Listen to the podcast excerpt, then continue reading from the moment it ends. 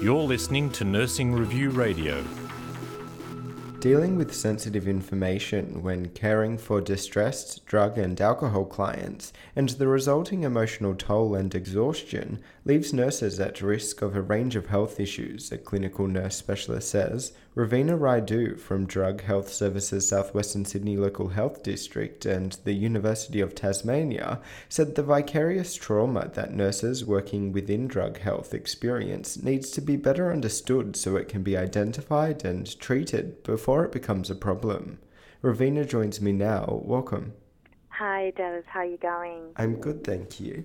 Uh, it would be great if you could uh, tell me a little bit more about vicarious trauma and, and why nurses, and in particular drug and alcohol nurses, may experience it. Vicarious trauma is inevitable, I think, in trauma nursing, particularly, and drug and alcohol does come under trauma nursing. We listen to clients' trauma stories, and some of them are quite horrific, and we have to use suppressed emotions. So we don't really, um, we don't really give in to the normal exclamations that one would make when listening to something that is quite traumatic. We have to suppress them, and that suppressed emotion over time slowly changes people's perceptions or nurses' perceptions on how they look at themselves, they how they look at um, people around them, how they look at um, their own self-esteem, how, how, how they assess that. It, it just affects all of that. What other impacts can uh, vicarious trauma have on a nurse, both professionally and personally?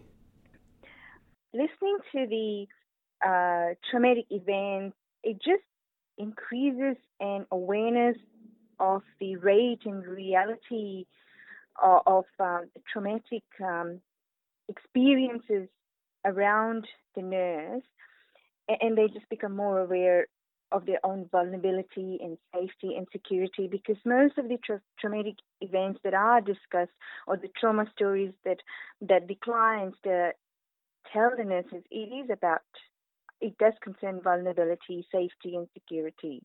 And eventually, this can cause a feeling of helplessness, loss of control, and it affects how how we relate to family and friends. Just alters the way a nurse experiences their self identity.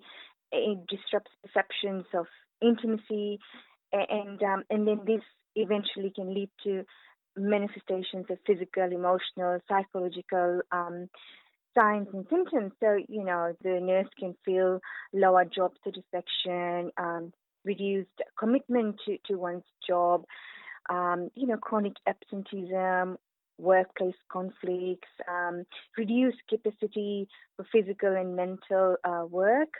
And personally, they can become emotionally overwhelmed. There's a lack of accomplishment, a sense of ineffectiveness, this loss of empathy, poor judgment, and, and can eventually lead to emotional breakdown. You undertook a literature review to better understand and determine the cause of vicarious trauma and its effects on nurses working with drug and alcohol clients. Uh, what struck you about the, the research that's out there on, on the topic?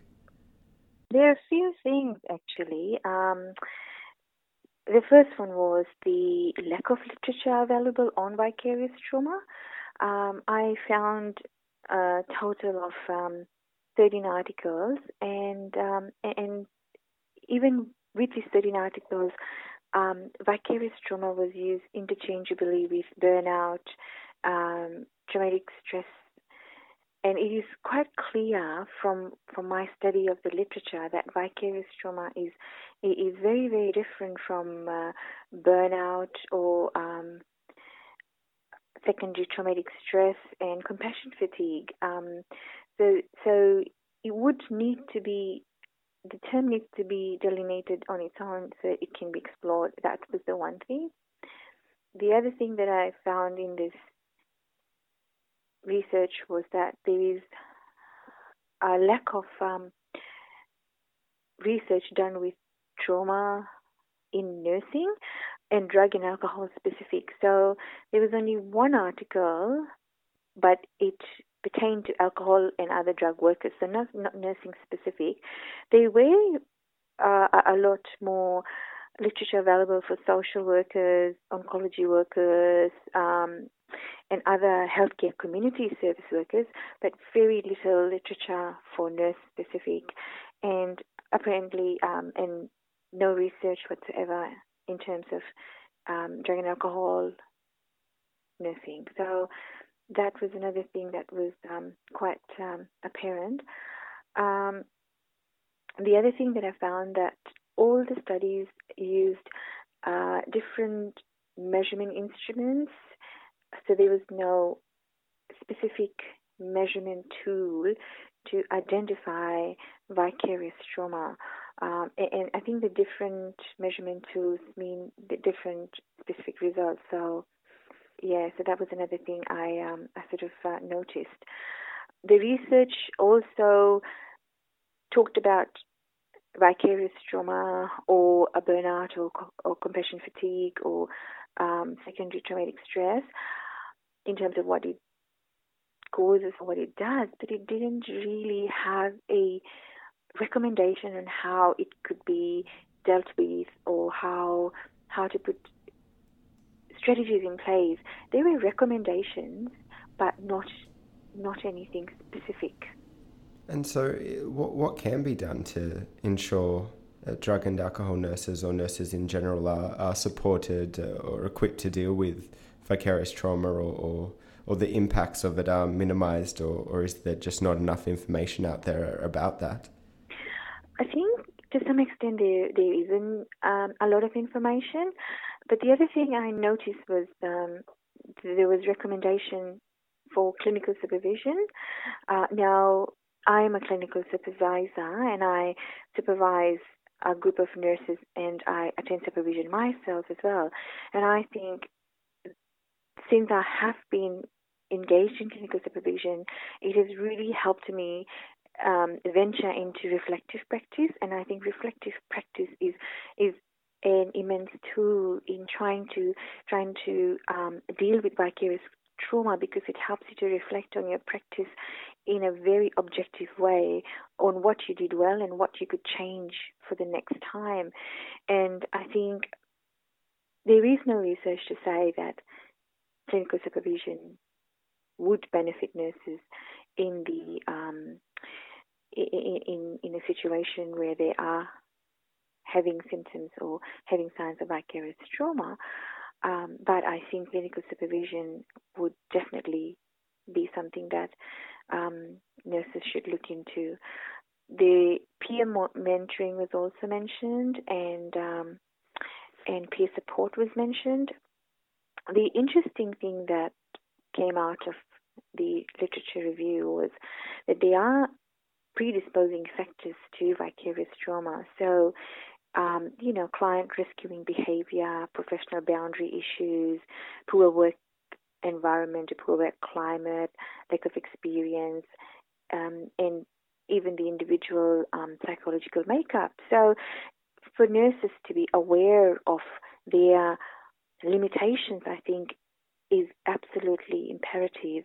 And I think one of the ways that you can learn about your limitation is through clinical supervision because then it brings you back into reflective practice. So, if you are aware that you have, um, you know, uh, professional um, boundary issues in terms of client rescuing behavior, we are all different and, and, and we all nurse differently, and some nurses tend to be a little bit more um, emotionally engaged with your clients as opposed to another. So once you become aware of that and, and you realize it could be a danger in in in drawing you towards having a rescuing behavior, then you can effectively put some contingency plans in place where you could be able to deal with an event or an interaction um, that you may be aware may initiate that rescuing behavior. You mentioned earlier that vicarious trauma is different to, to burnout, compassion, fatigue, and traumatic stress. Uh, how does uh, vicarious trauma differ, and and how can a, a clinical supervisor uh, potentially I- identify it?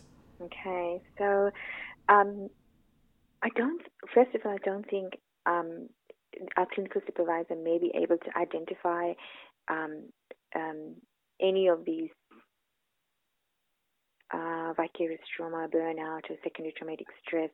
I think um, it, it would be hard to identify it in a, in a in a group setting or a clinical supervision setting. I think mm-hmm. it would be more under the lines of um, a person being able to identify that they are now struggling coming to work or having more physical symptoms that prevent them to, from coming to work. Um, you know, symptoms just like nausea or tummy aches, you know, that you just get before you have to think about going to work, and people do get that. So that's obviously something that's quite concerning. Um, anyway, I digress.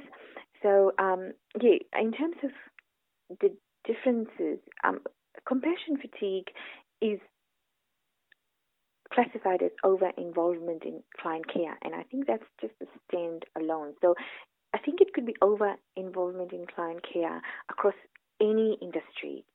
So, you know, you could be a teacher or, or you could be um, a um, personal banker and, and you could be a little bit over involved in the care that you provide to the to the patient or the client. Um, burnout is different in the sense that uh, it's just indifference and withdrawal from work environment and clients. And again, this is applicable to any work setting. Um, yes, your secondary traumatic stress is normally uh, characterized by um, post-traumatic like symptoms, and this can actually be triggered after uh, a single encounter with a client. So, you know, let's say you've you've spoken with a client who's expressed horrific um, details about, um, you know, about maybe domestic violence or rape, and somehow this can cause the clinician to develop secondary traumatic stress symptoms, uh, again due to the various predisposing factors or just just the mere fact that the clinician has been dealing with this for a very long time, dealing with this type of um, stories or this type of client disclosure for a very long time. Now, vicarious trauma is different because it's the use of controlled empathy. It's the ongoing exposure to client trauma, continuous ongoing trauma, and it's the gradual transformation within the self that makes it different. So it actually transforms the person from inside, um, you know, where they are in their core as, as, as who, who they are as a being. Is there anything else you would like nurses or, or perhaps clinical supervisors to, to know about vicarious trauma? Um, I think just being aware that this is inevitable and it's going to happen if you are dealing with trauma nursing. So, if you're a clinical supervisor and you are supervising nurses or clinicians who deal with trauma nursing, the underlying understanding should be that there is an element of vicarious trauma, probably at different stages within each individual, and the reinforcement on self care, on trying to practice reflective um, nursing, um, on trying to get um, counseling, accessing the EAP counseling, within their services, you know, uh, being mindful of how, if or how their interactions are with their own family members and if that is changing and, you know, just being aware and mindful, I think is really, really important. Thank you for your time, Ravina. Thank you.